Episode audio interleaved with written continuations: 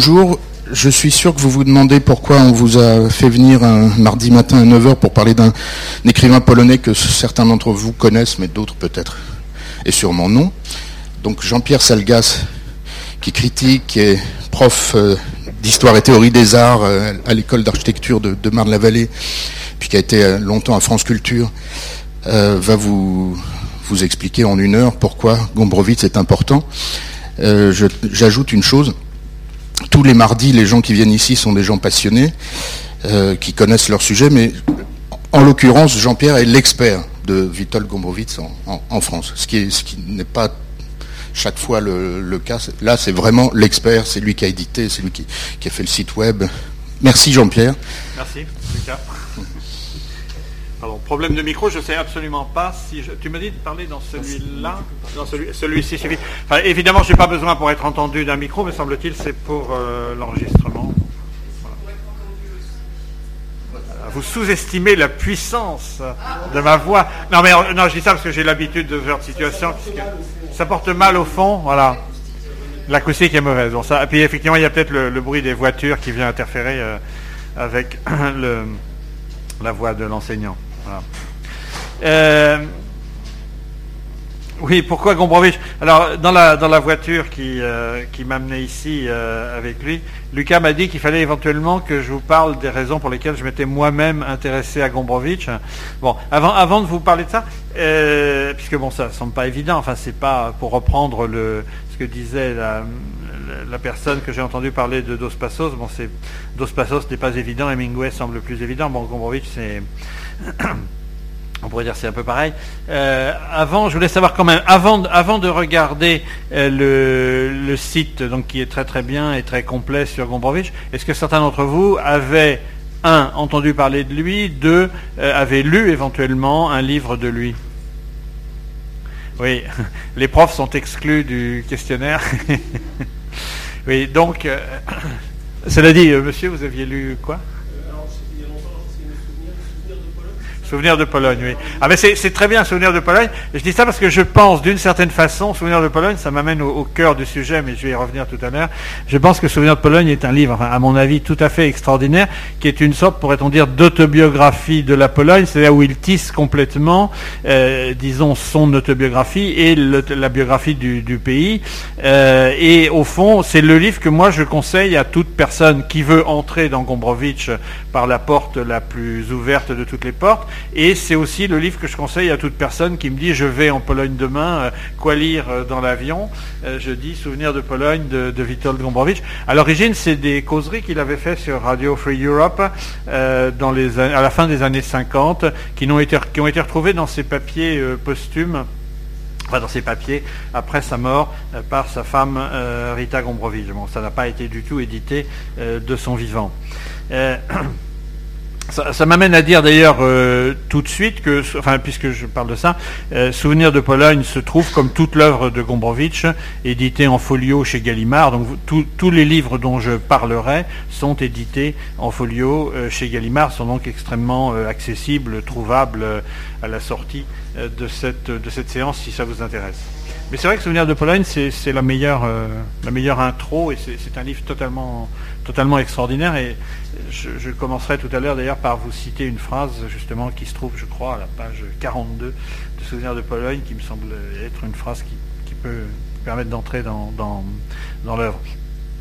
Oui, alors pourquoi, pourquoi Lucas, je reviens à ce que je disais euh, tout à l'heure. Bon, cela dit, si mon propos est un peu confus, euh, on va dire qu'il est plus compliqué que confus, et c'est un peu comme l'œuvre de Gombrowicz lui-même, c'est très compliqué. Euh, donc, pourquoi, enfin, pourquoi je me suis intéressé à Gombrowicz? C'est une très très longue histoire pour moi et qui date, je m'en suis aperçu en publiant un second livre sur Gombrowicz en 2011, le, premier était paru en, 2000, c'est probablement une chose qui remonte à, sinon mon enfance, du moins à mon adolescence. Euh, je me souviens avoir été totalement, banalement séduit par la couverture qui reproduisait l'un des quatre tableaux d'Archimboldo, euh, les quatre saisons d'Archimboldo qui se trouvent au musée des Beaux-Arts de Vienne, séduit par cette couverture euh, d'un volume de la collection 10-18, hein, j'ai retrouvé la date en 1967. Bon. Euh, et j'avais été séduit aussi, et d'une certaine façon ça nous met au cœur du sujet, par le titre Ferdi Durk, le titre du livre sur lequel se trouvait cette, cette illustration.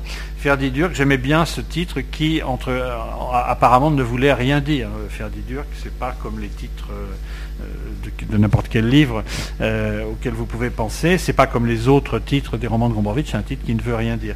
Et je, sais que j'avais acheté ce titre parce qu'il ne voulait ce livre parce que le titre ne voulait entre guillemets rien dire. Euh, et euh, évidemment aujourd'hui, alors oui, je, je vais revenir sur le titre qui ne veut rien dire.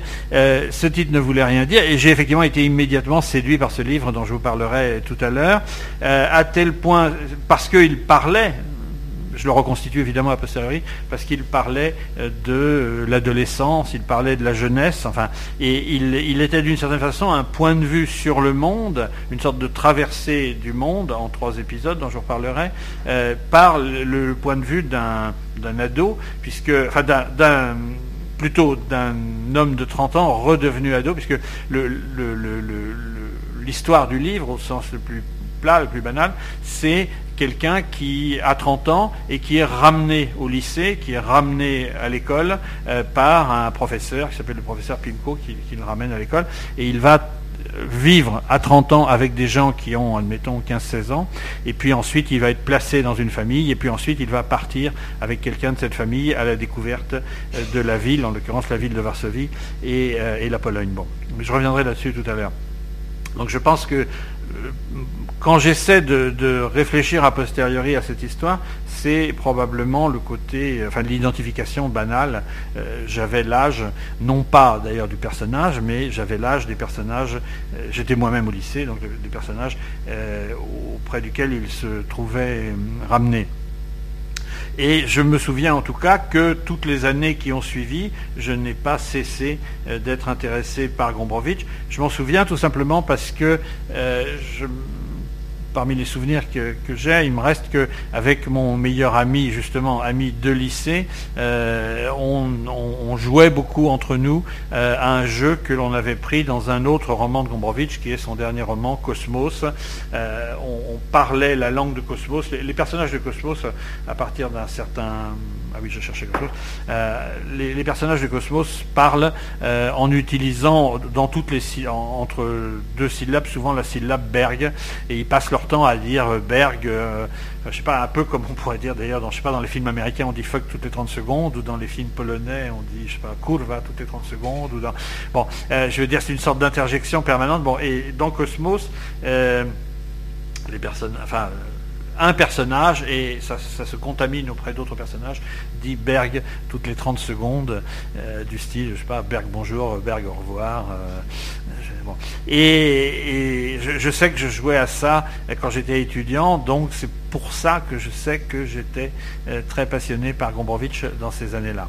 Euh, si je saute une autre étape, ensuite, euh, alors que je n'étais plus étudiant, mais que je travaillais dans un journal que vous connaissez probablement et qui s'appelle, enfin au moins deux noms, qui s'appelle La Quinzaine littéraire, euh, ce journal avait été fondé euh, par Maurice Nadeau, qui est mort il y a maintenant euh, un an ou deux, je ne sais plus, à 102 ans. j'ai travaillé avec lui entre, enfin quand il avait à peu près 70 ans, entre enfin dans les années 80. Et Nadeau, d'une part, avait été l'éditeur de Gombrowicz à partir de 1958. Il avait édité toute l'œuvre jusqu'à ce qu'un autre éditeur, Christian Bourgois, lui pique les livres qui restaient à, publier. Enfin, il avait été d'une certaine façon le découvreur de Gombrowicz en France. Je me demande même a posteriori si je n'avais pas été moi euh, voir Nadeau pour lui demander de travailler avec lui parce qu'il avait été euh, le découvreur de Gombrowicz. Et puis je voyais euh, toujours passer à la quinzaine littéraire, donc dans les locaux de la quinzaine littéraire qui à l'époque se trouvaient rue du Temple, qui existent toujours aujourd'hui et qui sont rue Saint-Martin en fait en face du centre Pompidou je voyais toujours passer une jeune femme très très très belle, qui était tout simplement Rita Gombrowicz, la, la femme que Gombrowicz avait épousée juste avant de mourir et avec qui il avait vécu les cinq dernières années de sa vie. J'y reviendrai tout à l'heure. Et donc, avec qui il avait vécu les années, disons, 1964-1969. Bon. Et donc, évidemment, le, fait que je travaille avec Nado, éditeur de Gombrowicz, le fait que je vois passer Rita Gombrowicz, qui venait montrer à Nado euh, les, manuscrits puis les épreuves des deux livres qu'elle a fait sur Witold Gombrowicz, Gombrowicz en Argentine et Gombrowicz en Europe, euh, font que je me suis intéressé de plus près à Gombrowicz et de fil en aiguille. Euh, j'ai connu Rita Gombrowicz et Rita Gombrowicz m'avait demandé d'organiser au Centre Pompidou en 1989 un certain nombre de manifestations pour le 20e anniversaire du décès de Witold Gombrowicz, etc., etc., etc. Si je puis dire, bon, je suis entré en Gombrowicz à ce moment-là de façon quasiment euh, définitive mais je vous disais à l'instant, probablement ça date euh, de l'adolescence et de cet intérêt finalement pour un livre, Ferdi Durk, dont le titre semblait ne pas avoir euh, de sens. Mais je vais, y revenir tout, à l'heure. Enfin voilà. Euh, et c'est vrai qu'aujourd'hui, je m'occupe de Gombrowicz, non pas à plein temps, mais à plein temps, Gombrowicz informe, déforme, transforme, ce qui est une problématique très gombrowiczienne, l'ensemble des choses euh, dont je peux euh, m'occuper, c'est-à-dire euh, c'est beaucoup à partir de Gombrowicz, même si je ne m'occupe pas de lui directement, que je réfléchis ou que j'écris sur différents autres sujets.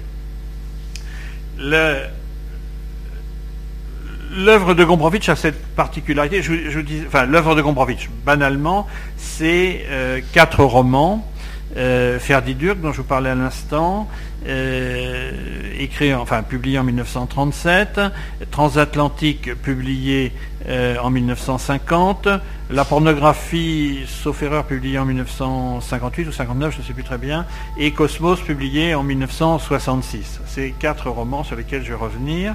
Ces trois pièces de théâtre qui, sont, qui fonctionnent un peu comme des charnières de l'œuvre ou comme des résumés à chaque fois d'une des périodes de l'œuvre, et il y aurait vraiment trois périodes.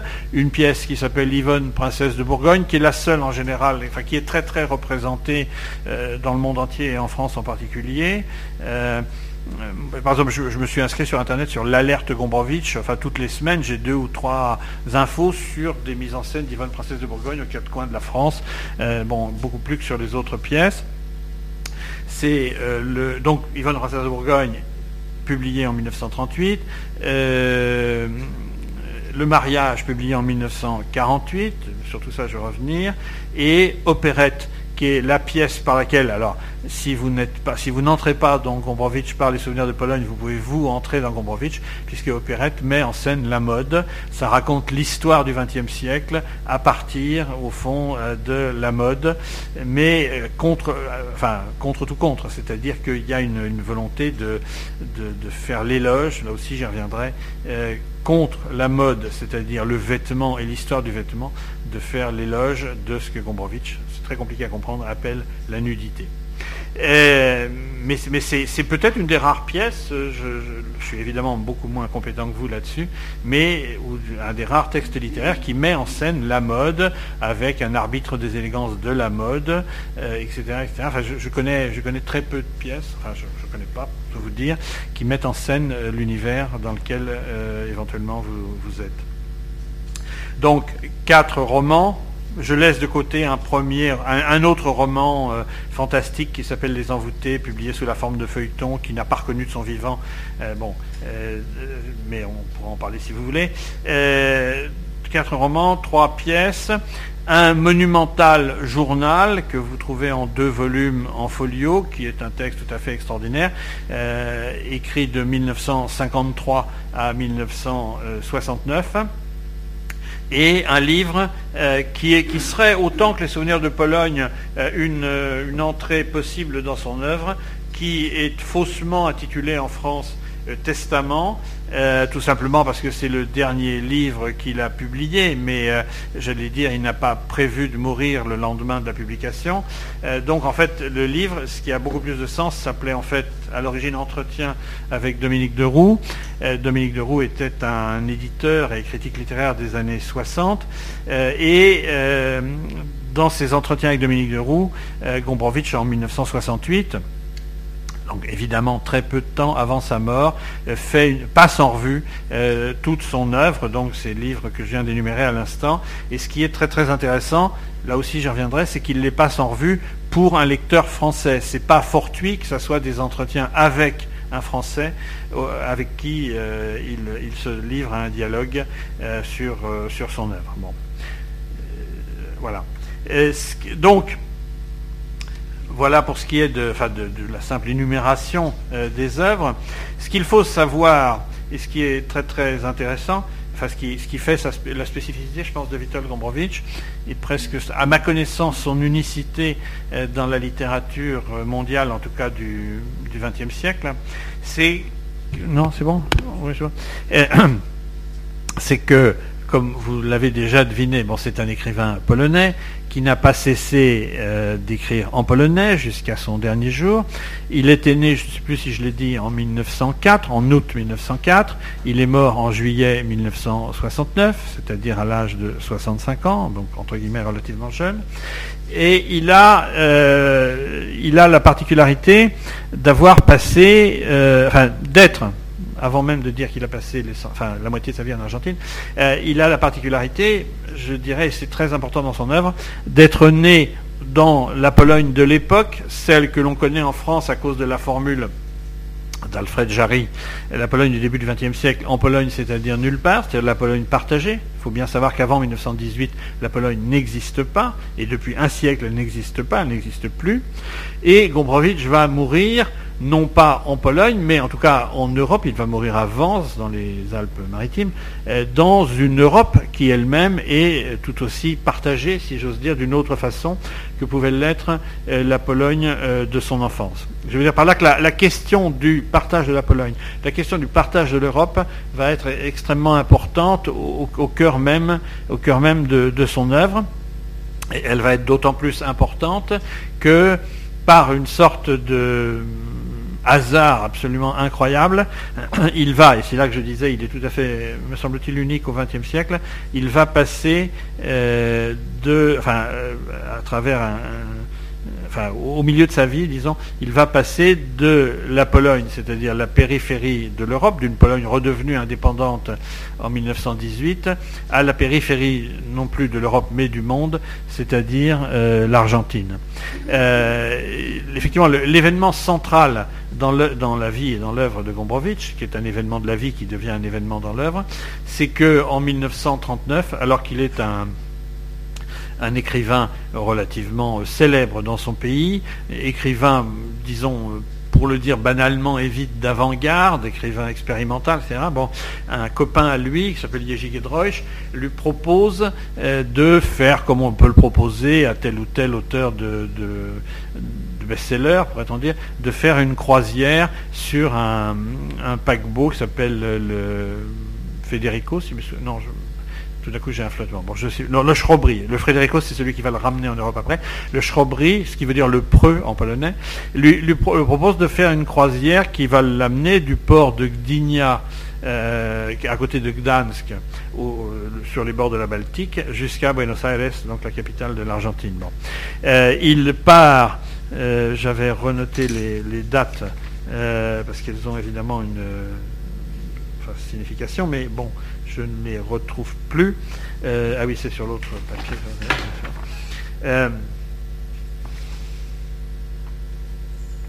oui, il part le 29 juillet 1939 de Gdynia et il arrive le 22 août 1939 euh, à Buenos Aires et comme vous savez en septembre, je crois le 1er septembre 1939,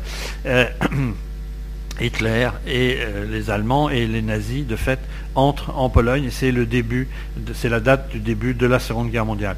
Et Gombrowicz, en fait, va euh, rester non seulement, bien sûr, euh, en Pologne, euh, il choisit de ne pas reprendre le bateau qui repart, mais qui ne repart pas pour la Pologne, et il va rester, en, non pas en Pologne, mais en Argentine, le temps de la guerre, bien sûr, enfin, bien sûr, si on veut, enfin, je pense que tout le monde aurait fait pareil parmi nous, mais il va rester beaucoup plus longtemps, parce qu'il va rester 24 ans en Argentine.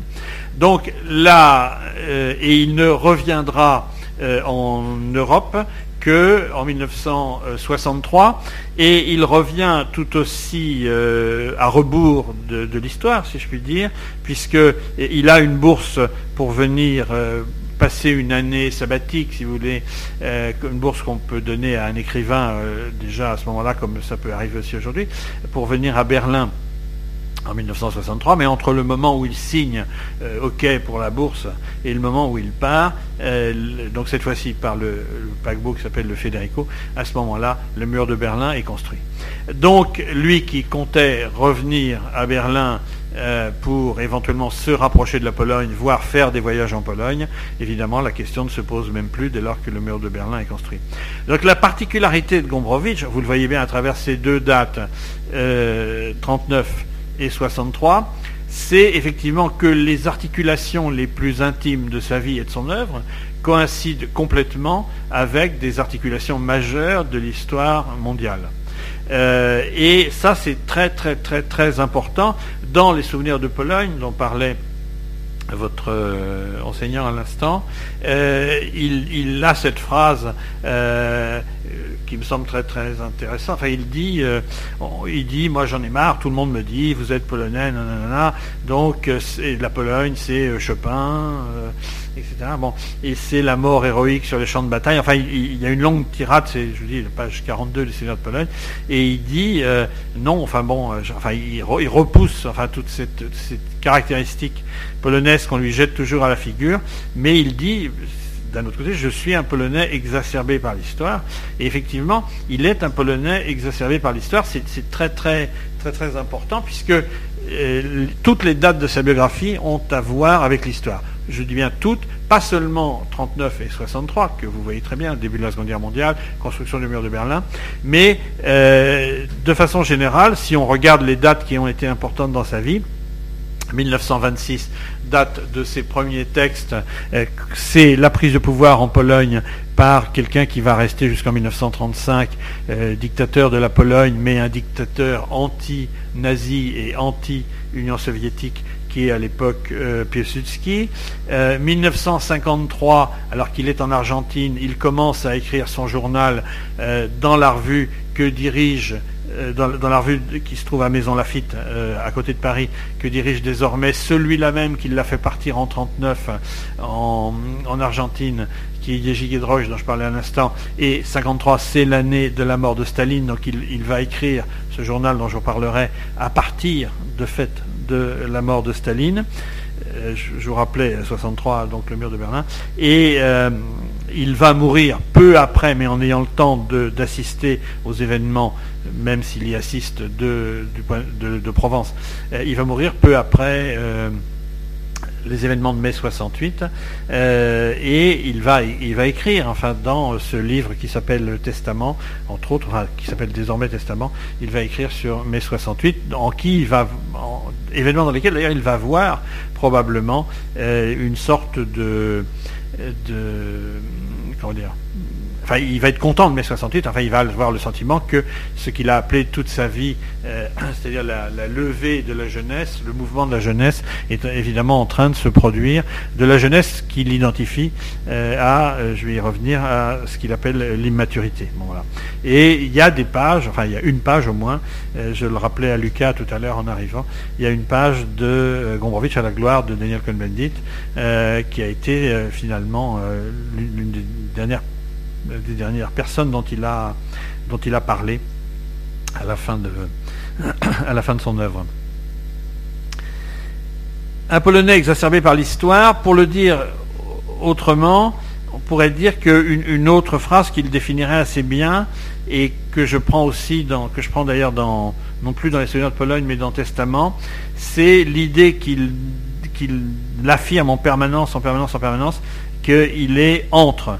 Euh, il dit dans euh, ses entretiens, il dit ces entre E-N-T-R-E, qui se multiplieront au point de presque devenir ma résidence, ma vraie patrie. effectivement, comment dire je dirais déjà, la Pologne est un pays entre. Je le disais à l'instant, la Pologne, euh, d'ailleurs, est entre quand elle est partagée. Elle est tellement entre qu'elle n'existe plus. Mais même quand elle va réexister à partir de 1918, euh, la Pologne est entre euh, l'Allemagne qui va assez vite devenir l'Allemagne nazie et la, Russie qui va devenir assez vite l'Union soviétique. Et la Pologne est un pays à, l'identité assez, floue, euh, assez complexe, euh, sur laquelle Gombrowicz va enfin, tout le temps réfléchir. Mais il est entre aussi parce que personnellement, il est entre différentes euh, classes sociales, si je puis dire, c'est-à-dire qu'il est issu, il est né dans un milieu de petite noblesse d'origine lituanienne au centre de la Pologne, et il a toujours eu le sentiment d'être entre plusieurs classes sociales, ce qui joue un très très grand rôle euh, dans son, dans son œuvre, dont je vais un peu vous parler. Et il est évidemment entre différentes nations, puisque se trouvant polonais, enfin, déjà il est, entre toutes les façons possibles d'être en, Pologne, euh, bon, mais il est évidemment entre euh, la Pologne et, et l'Argentine, l'essentiel, de sa vie, enfin en tout cas pendant 24 ans. Il est aussi, dirais-je, entre, euh, ça, va se voir si vous le lisez éventuellement euh, à travers ce que je vais vous dire, il est euh, entre la littérature au sens classique et ordinaire du terme et la philosophie, enfin vous allez voir très très vite que son œuvre a à voir en permanence avec la philosophie, il est entre la littérature polonaise dont il est un écrivain majeur et les littératures qui l'inspirent beaucoup plus qui sont en l'occurrence la littérature russe probablement, là aussi je vais revenir euh, au départ, et la littérature française qui est, pour lui très très très très importante. Il, parle français, euh, enfin il ne parle pas français aussi bien que, euh, que vous et moi, mais je veux dire, il, comprend le français très très tôt, parce que comme tout noble polonais, il a une éducation en, français au, début du XXe siècle. Il est aussi, ce qui n'est pas sans importance par rapport à son destin, je dirais, entre les sexes, au sens où euh, est, euh, je dirais, toute son œuvre, si vous l'ouvrez, le, montre, il est, je dirais, enfin, il est, il est patent comme on l'a souvent dit, homosexuel que d'avant la différence sexuelle. Il a une vie euh, sexuelle, euh, j'allais dire, qui va des, deux côtés de la différence sexuelle. Et c'est vrai que la, question de son, maintien en Argentine, du fait qu'il est resté très longtemps en Argentine, est largement liée au fait aussi qu'en Argentine, il peut vivre pleinement ce qu'on appelle ordinairement l'homosexualité, euh, qu'il ne pouvait évidemment pas vivre dans euh, la Pologne de Piłsudski et a fortiori dans une Pologne entièrement euh, corsetée par le, catholicisme. Mais ça ne l'empêchera pas de euh, quand il arrive en France, euh, quand, il arrive en France après le séjour à Berlin dont je vous parlais, de rencontrer à Royaumont, à l'abbaye de Royaumont où il est à son retour de Berlin, de rencontrer une jeune femme et de, enfin très jeune femme, elle a 30 ans de moins que lui, et de finir in extremis après 5 ans de vie commune par, par l'épouser. Donc ayez ça en tête, je dirais, euh, exacerbé par l'histoire, avec, encore une fois, la, vie et, dont les cassures coïncident avec celles de l'histoire du monde, et quelqu'un qui, tout le temps, s'est vécu comme entre euh, tout, ce qui est, tout ce qui est possible euh, de, se, de se présenter, si j'ose dire, de ce point de vue-là. On, on, pourrait rajouter, enfin oui, on pourrait rajouter entre euh, un athéisme total et, euh, la, religion chrétienne. Enfin, c'est quelque chose comme un, athée chrétien, enfin un athée de, forme, de forme chrétienne. Je vais y revenir. Enfin, je vais y revenir tout de suite. Donc, je voudrais maintenant euh, vous parler de, enfin, vous donner quelques indications et éventuellement vous lire quelques morceaux de texte pour vous donner une sensation même de l'œuvre de Gombrowicz. Euh, vous parlez de l'œuvre de Gombrowicz dans ces trois grands moments. Euh, le moment polonais, disons entre la Première et la Deuxième Guerre mondiale, avec au centre ce roman qui s'appelle Ferdidurk, ce roman qui avait séduit mon adolescence parce que ça ne voulait rien dire. le deuxième moment qui est le Gombrowicz argentin, c'est-à-dire ce qui se passe entre 1939 et 1963, avec deux romans, euh, je répète les titres, Transatlantique et euh, La pornographie, et puis enfin le Gombrowicz final, le Gombrowicz européen, euh, berlinois et français. je ne l'ai pas dit clairement, mais bon, après Berlin, il vient donc passer les cinq dernières années de sa vie en France, et plus particulièrement dans le Midi avance. Euh, je, pense que euh, dès le, départ, on trouve dès les premiers textes de, de Gombrowicz euh, quelque chose qui est fondamental et que je vous disais à l'instant. Dès les premiers textes de 1926, on trouve justement cette question de, l'athéisme et qui va être très très présente, enfin dans, qui va être non seulement présente, mais centrale dans toute son œuvre. Euh, dès son premier texte, en 1926, et je vous parlais de la littérature russe, texte visiblement très influencé par euh, Dostoevsky, euh, qui est une nouvelle qui s'appelle Le danseur de maître Kraïkovski, nouvelle qui se trouve aujourd'hui dans un recueil de nouvelles que vous pouvez trouver en folio sous le... Je, crois avoir oublié de vous le dire tout à l'heure, il y a un recueil de nouvelles en folio qui, qui s'appelle Bakakai. Bon, euh, mais qui, dans, dans, la première édition polonaise en 1933, s'appelait Mémoire du temps de l'immaturité. Euh, dans cette nouvelle euh, écrite en 1926, donc je vous disais au moment de, la prise du pouvoir par Piłsudski, la première nouvelle, Le danseur de Maître Paradikowski, raconte l'histoire suivante. C'est l'histoire d'un d'un juriste, euh, si mes souvenirs sont bons, de Varsovie, qui en fait euh, passe, enfin, est totalement fasciné par un célèbre avocat de Varsovie qui s'appelle Maître Krajkowski et qui le suit partout au point de copier inlassablement tous les gestes qu'il fait, y compris d'ailleurs tous les gestes qui ont à voir avec la mode, c'est-à-dire si le juriste si l'avocat s'habille avec une veste noire, il met une veste noire. Si l'avocat s'habille avec des chaussures euh, claires, il met des chaussures claires, etc., etc. Et il le suit partout. Il le suit au restaurant, il s'installe à la table d'à côté, il commande le même repas, il le suit au spectacle, il prend les mêmes places pour voir les mêmes spectacles, etc., etc. Bon, là. Et cette nouvelle est, intéressante parce qu'elle est la le premier texte qu'a écrit Viktor Gombrowicz, mais elle est intéressante aussi pour une autre raison c'est qu'on voit très bien que ce que remplace l'avocat pour lui, euh, c'est tout simplement Dieu. C'est-à-dire qu'il euh, est dans une situation où, euh, puisque Dieu n'existe pas, c'est l'autre et c'est le rapport avec l'autre qui va servir de, de, substitut à cette inexistence de Dieu pour le dire dans des termes que Gombrowicz n'utilisera que beaucoup plus tard euh, au moment de la pièce intitulée Le mariage et au moment du séjour argentin, l'Église interhumaine va remplacer l'Église tout court.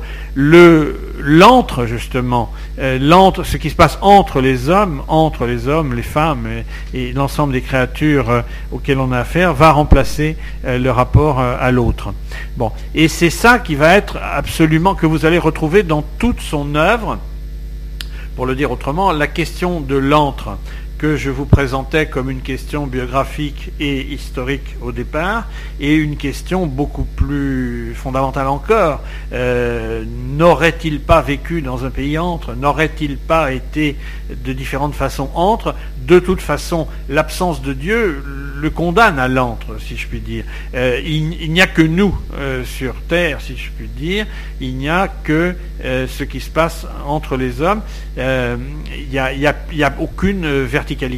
Et toute l'œuvre de Gombrowicz, de différentes façons, va mettre en scène des personnages dans les romans ou éventuellement dans les nouvelles dont je parlais, qui sont justement pris dans, cette entrité, si j'ose dire. C'est, comme j'ai pu l'écrire, une anthropologie, mais en changeant l'orthographe même euh, de, de, ce, de cet entre.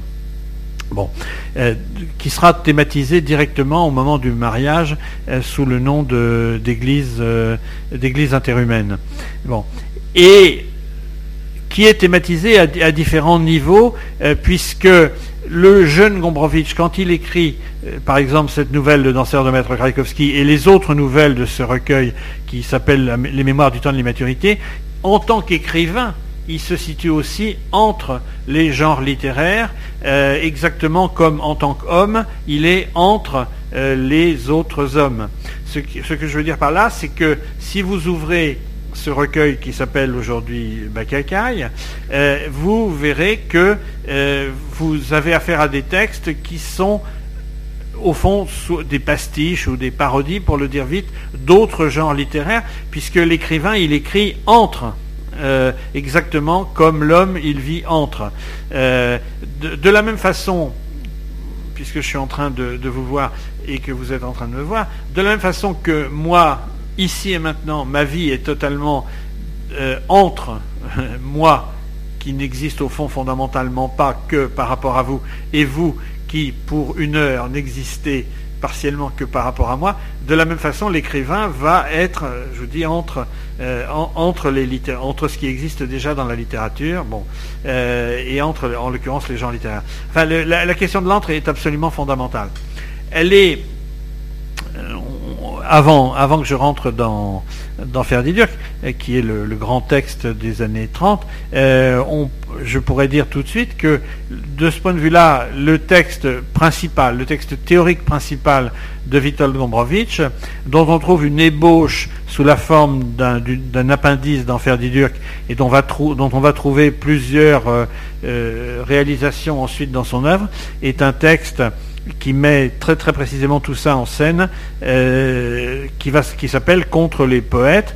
Donc vous en avez, euh, vous en avez une esquisse dans Ferdidurk, euh, oui c'est ça, dans Ferdidurk, et vous en aurez une version, je dirais, plus longue dans, dans le journal en 1956. Et de façon générale, c'est Contre les poètes, c'est la conférence que Gombrowicz va faire tout le temps, tout le temps, tout le temps, tout le temps, tout le temps, partout. Quand on lui demande de faire une conférence comme moi aujourd'hui ce matin, il, dit oui, j'ai un bon sujet, je vais faire contre les poètes. Il le fait en Pologne, il le fait en Argentine. Bon.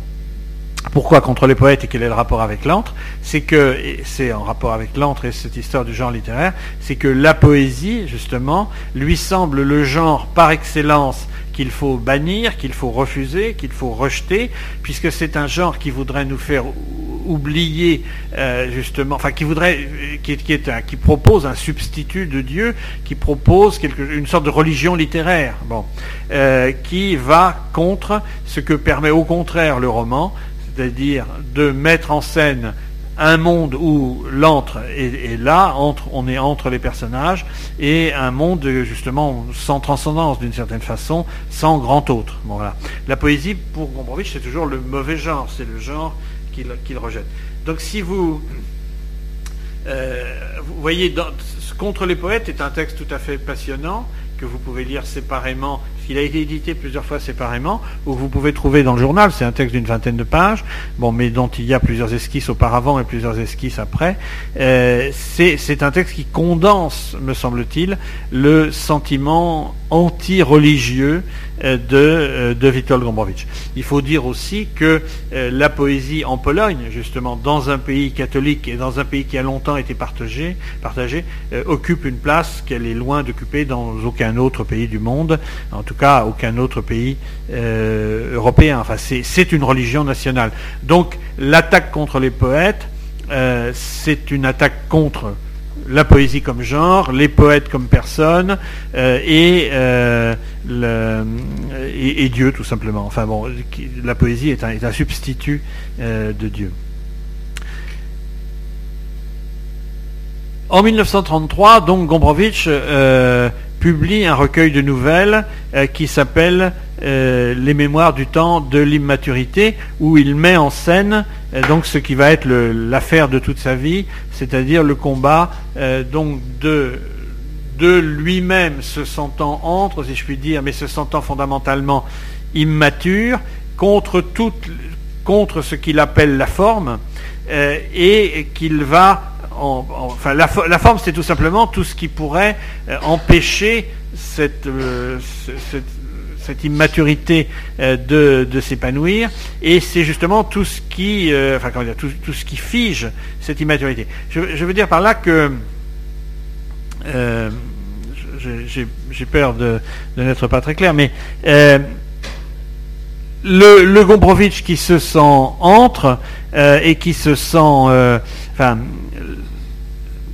dans, enfin, je, reviens au, danseur de Maître Rakowski. Le, ce que dès lors que Dieu a disparu, ce que cherche le personnage euh, du danseur euh, de Maître Krakowski, c'est chez l'avocat de trouver quelqu'un qui va lui donner une forme, puisque plus rien d'autre ne lui donne une forme. Bon, euh, ils se sont informes globalement. Et au fond, c'est ça que vous allez retrouver dans toute l'œuvre de, de, Gombrowicz sous des sous des formes, c'est le cas de le dire, différentes. bon, et Gombrowicz se sent lui-même et comme personne et comme auteur complètement immature au sens de sans forme fixe, et en quête, à la fois en quête de forme, euh, mais refusant toutes les formes qu'on lui propose euh, en permanence. Bon. Et donc, je veux dire par là, c'est ça que euh, cette, affaire forme et maturité, qui finira dans Opérette par la nudité face aux vêtements, c'est ça en permanence qui va préoccuper dans différents contextes et sous différentes, de différentes façons euh, Vital Gombrowicz.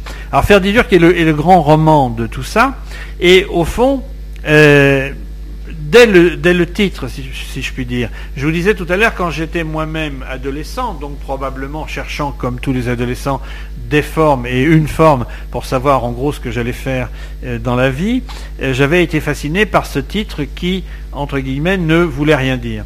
Je vous disais aussi à l'instant que dans le premier recueil de nouvelles, Mémoire du temps de l'immaturité, que l'on connaît aujourd'hui sous un autre titre, Bakakai, euh, les, euh, comment dire, euh, les, personnages, euh, joue, excusez-moi, avec toutes les formes littéraires existantes, autant que les personnages jouent avec les formes sociales. Enfin, les, deux choses sont euh, euh, indémêlables.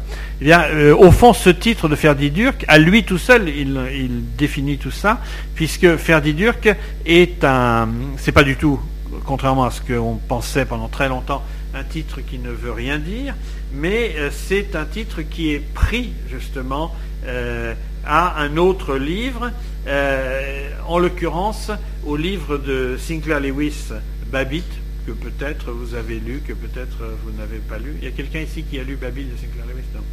Babbitt, qui est le grand roman euh, dans les années 30 aux États-Unis autant que les romans de Dos Passos, si je puis dire, euh, qui est une grande, enfin un énorme livre de 500-600 pages qui critique la société américaine et l'homo americanus, si je puis dire. Bon, euh, euh de Sinclair Lewis, qui est très célèbre à ce moment-là, puisqu'il a le prix Nobel, enfin pour ce livre, Sinclair Lewis, écrivain américain, a le prix Nobel en 1930. Le livre est traduit dans le monde entier. Et dans Babbitt de Sinclair Lewis, Babbitt, qui est un personnage un peu ridicule de cadre de banque américain, à un moment va euh, dans un club euh, euh, qui serait l'équivalent aujourd'hui serait, je ne sais pas, des, clubs de développement personnel, ce genre de choses, enfin comme ça. On vous apprend justement à passer de l'immaturité à une forme sociale totalement convenue. Et Babbitt va suivre les conseils d'un personnage qui s'appelle Freddie Durkee. Freddy Durk, si vous voulez. Bon, voilà. Et c'est évidemment dans ce personnage de Freddy Durk que Gombrowicz transforme en Ferdi Durk que Gombrowicz prend, son titre. Ce que je veux dire par là, il a fallu très très très très longtemps pour qu'on s'aperçoive de ça et personne du vivant de Gombrowicz ne lui a demandé pourquoi le roman s'appelle Ferdi Durk. C'est, on a fait euh, partout comme s'il s'appelait euh, La guerre d'Austerlitz ou euh, l'Institut français de la mode, enfin un titre que tout le monde comprenait. Or, euh, Freddy Durkee donc transformé en Ferdi Durk, c'est exactement quelque chose qui a à voir avec ce rapport euh, justement à, l'autre. C'est-à-dire que l'écrivain finalement va chercher le titre de son livre dans un autre roman et dans un paragraphe, dans, une page qui est euh, une page au sens strict de, de, de de Sinclair Lewis, euh, où ça raconte l'histoire de quelqu'un justement qui apprend à des êtres immatures à trouver une forme euh, pour ne plus être complètement informe. Vous voyez ce que je là Donc dans le titre même, si j'ose dire, tout est, tout est déjà là. Que raconte Ferdi Durk, euh, ce roman euh, de 1937, publié en 1937 Il met en scène un héros qui euh, se définit lui-même comme euh, mi-chair, mi-poisson, complètement informe, euh, et qui, donc à 30 ans, et qui va se trouver peu à peu confronté, je dirais, au monde tout entier. Je vous lis juste les premières lignes de Ferdi Durk. Ce mardi-là, je m'éveillais au moment sans âme et sans grâce où la nuit s'achève tandis que l'aube n'a pas encore pu naître. Réveillé en sursaut, je voulais filer en taxi à la dernière gare. Il me semblait que je devais partir, mais à la dernière minute, je compris avec douleur qu'il n'y avait en gare aucun train pour moi, qu'aucune heure n'avait sonné. Je restais couché dans une lueur trouble. Mon corps avait une peur insurmontable et accablait mon esprit, et mon esprit accablait mon corps, et chacune de mes fibres se contractait à la pensée qu'il ne se passerait rien, que rien ne changerait, rien n'arriverait jamais, et que quel que soit le projet, il n'en sortirait rien de rien. C'est la crainte du néant, la panique devant le vide, l'inquiétude devant l'inexistence, le recul devant l'irréalité, un cri biologique de toutes mes cellules devant le déchirement, la dispersion, l'éparpillement intérieur, peur d'une médiocrité, d'une petitesse honteuse, terreur de la dissolution et de la fragmentation, frayeur devant la violence que je sentais en moi et qui menaçait dehors, et le plus grave était que je sentais sur moi, collé à moi sans cesse, comme la conscience d'une dérision, d'une raillerie liée à toutes mes particules, d'une moquerie intime lancée par tous les fragments de mon corps et de mon esprit. Bon, vous voyez très bien le, ton. Euh, et ce, ton-là qui est celui de toute l'œuvre, enfin, je veux dire, si vous avez aimé ce paragraphe que je viens de vous lire, euh, lisez Gombrowicz. Si ce paragraphe ne vous dit rien, ne vous intéressez pas à Gombrowicz. Ce, ce personnage qui donc là raconte son réveil, donc qui est complètement euh, entre chien et loup, euh, etc. Et je vous disais, mi-chair, mi-poisson, va se trouver, euh, il a 30 ans, va se trouver ramené à l'école, et puis euh, ensuite, dans, un deuxième, dans une deuxième partie du livre, va se trouver via l'école, être amené par le professeur dans une famille modèle qui s'appelle la famille Lejeune. Et dans un troisième moment il va se trouver partir avec un copain de l'école, euh, finalement, comme je le disais tout à l'heure, au travers de la ville et euh, de la, de la Pologne contemporaine. Ce qui est intéressant dans cette histoire, c'est qu'à travers ces trois expériences majeures, on va voir le personnage euh, tester, si j'ose dire, en grandeur réelle, trois façons à, ce moment-là d'être polonais, d'être polonais dans un pays qui lui-même est entre, et lui-même il est entre un certain nombre de choses le retour à l'école, c'est la confrontation extrêmement brutale avec la vieille Pologne, la culture polonaise morte, la culture romantique du XIXe siècle, du temps de la Pologne des partages.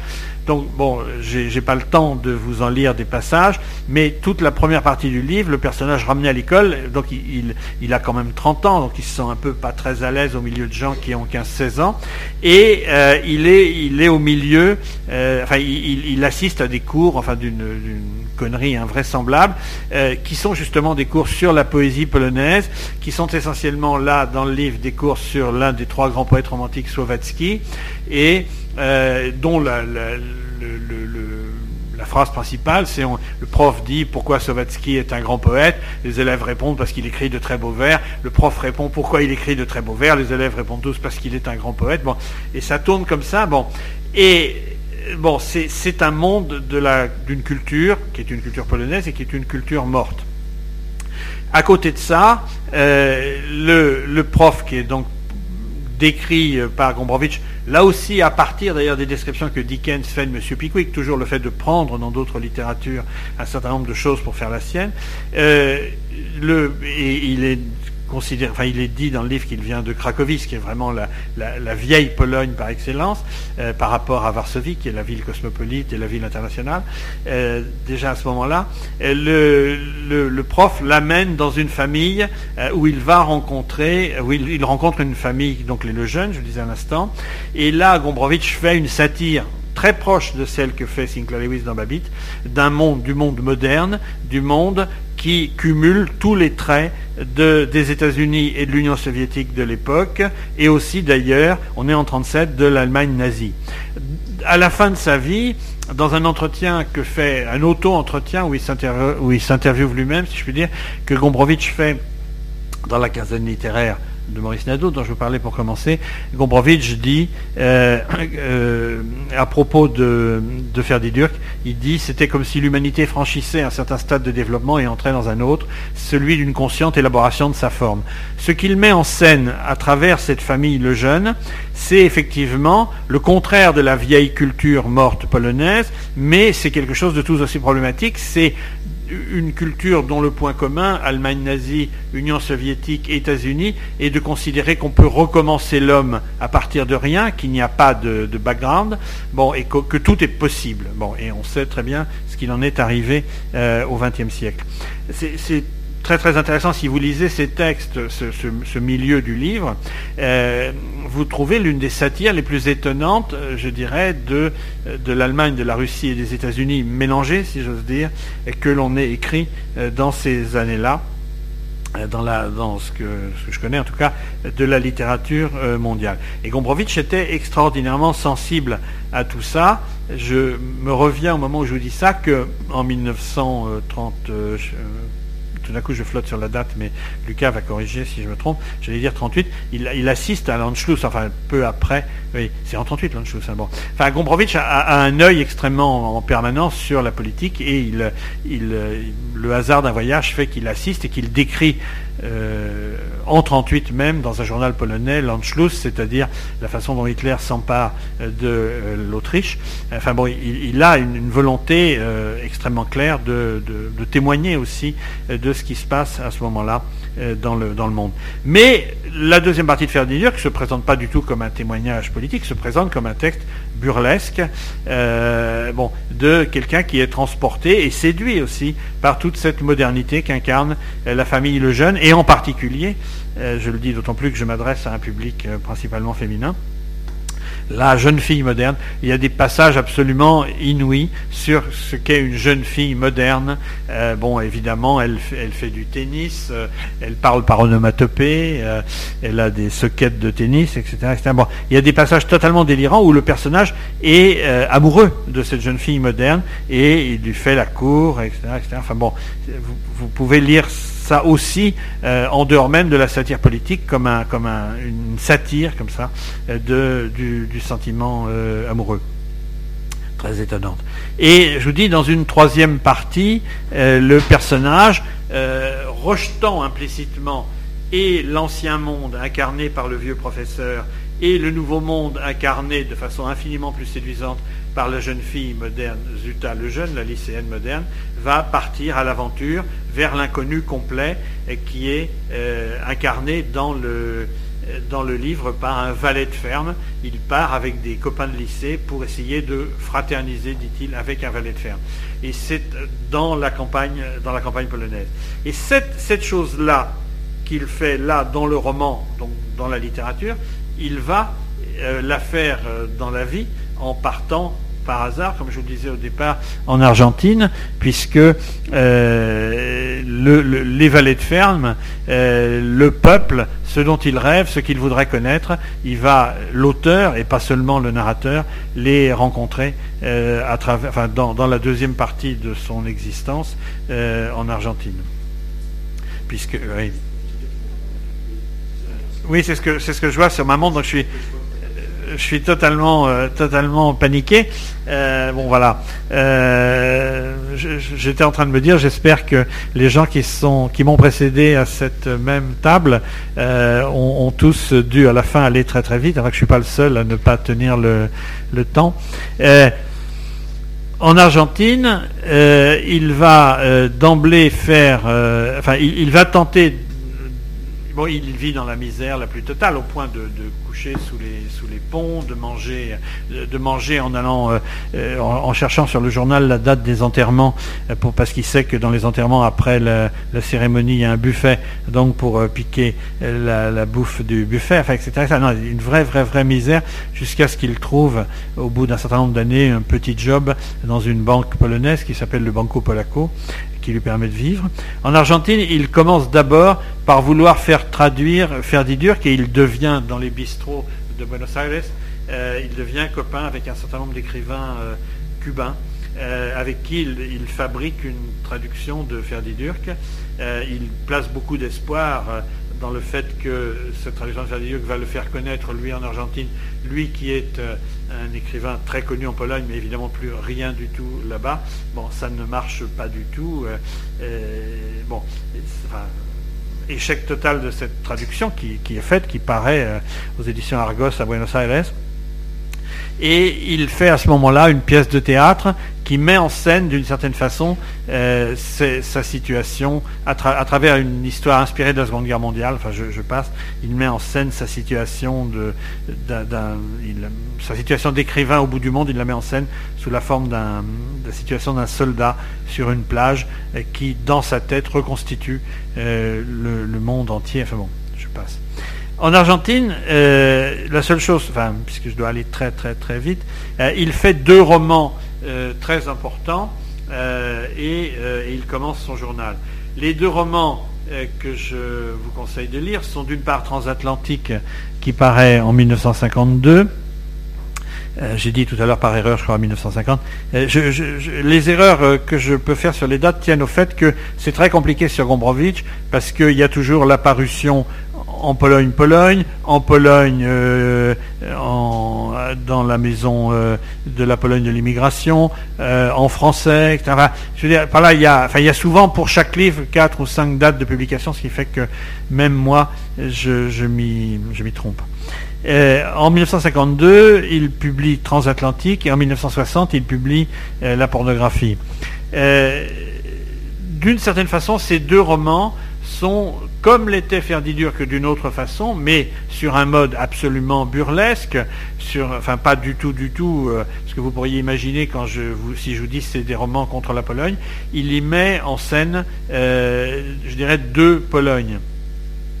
Dans Transatlantique, la Pologne immigrée, euh, qui a immigré à cause de la guerre et a fortiori à cause du communisme, qu'on appelle ordinairement dans le monde polonais la Polonia, c'est-à-dire les exilés polonais qui sont dans le monde entier, et en particulier la Polonia de Buenos Aires, les gens euh, polonais qui sont comme lui restés à Buenos Aires ou qui après l'instauration du communisme en Pologne se sont installés euh, là-bas. Mais Transatlantique met en scène les exilés polonais pendant la guerre, je vais revenir juste d'une phrase, et la pornographie met en scène la Pologne euh, qu'il n'a pas connue, puisque c'est la Pologne en guerre, euh, et elle-même avec deux résistances contre les nazis, qui sont la résistance communiste et la résistance anticommuniste, l'armée Krajova, l'armée nationale polonaise. Alors, ce qui est très très intéressant, c'est que euh, on peut dire ça a posteriori, que ces deux romans mettent en scène la Pologne, mais apparemment, elles, parlent d'autre chose. Enfin, il y, a, une série d'intrigues qui sont les unes sur les autres superposées. Apparemment, Transatlantique raconte une grande histoire d'amour homosexuel et la pornographie raconte une histoire d'amour hétérosexuel. Transatlantique est le grand roman de la découverte par Gombrowicz, enfin de, l'éloge par Gombrowicz de l'homosexualité à travers le portrait central d'un personnage qui s'appelait Gonzalo et qui est euh, qui, mélange, qui est justement le personnage entre, alors je ne peux pas vous lire son portrait, euh, vous pouvez vous y reporter, euh, un personnage qui mélange toutes les nationalités, je vais dire tous les sexes, et pas seulement de sexe, qui mélange aussi l'humanité l'animalité, etc., qui est un personnage très très entre tout, bon, et dont le narrateur va tomber amoureux. Euh, la pornographie, au contraire, hétérosexuelle, disais-je, c'est un, livre qui raconte comment deux personnages dans la campagne polonaise pendant la Seconde Guerre mondiale vont avoir le sentiment que deux adolescents qu'ils repèrent euh, dans cette campagne polonaise vont pouvoir être convaincus, si j'ose dire, de tomber amoureux l'un de l'autre.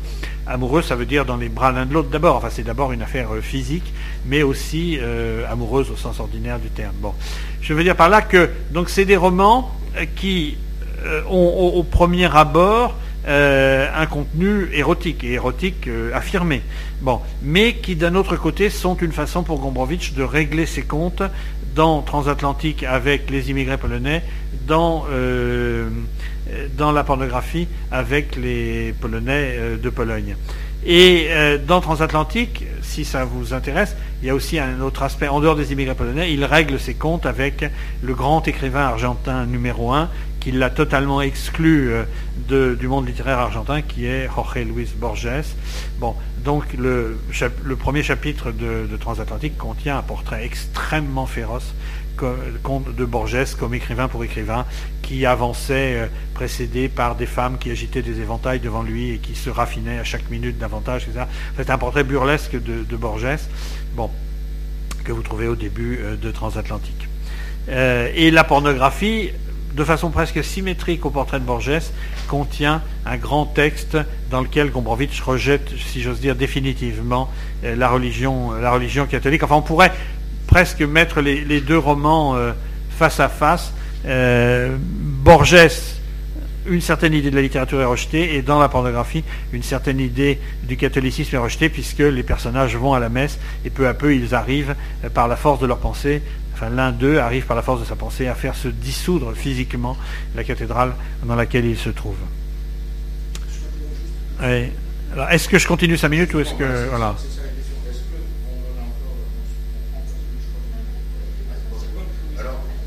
Il y a de quoi ou pas de quoi? Il n'y a pas. Exceptionnellement, voilà. Ah oui, non, parce que j'ai entendu, il n'y a pas de quoi. Il y a de. Ah, il n'y a pas de cours j'ai entendu, il n'y a pas de quoi, il n'y a pas de quoi avoir du temps. Bon, voilà. Euh, bon, mais je vais quand même vous, à ce moment-là vous lire parce que je veux dire, comme je centre euh, ce que je dis sur les rapports de Gombrowicz avec la Pologne, j'ai le sentiment que vous pouvez imaginer que Gombrowicz est un écrivain euh, sérieux. Ah d'accord, bon. À la fin, bon. Non, je vais juste lire pour vous donner une idée du, ton de Gombrowicz parce que le, ton de Gombrowicz n'est pas. Attendez, je recherche la page que j'avais notée. Euh,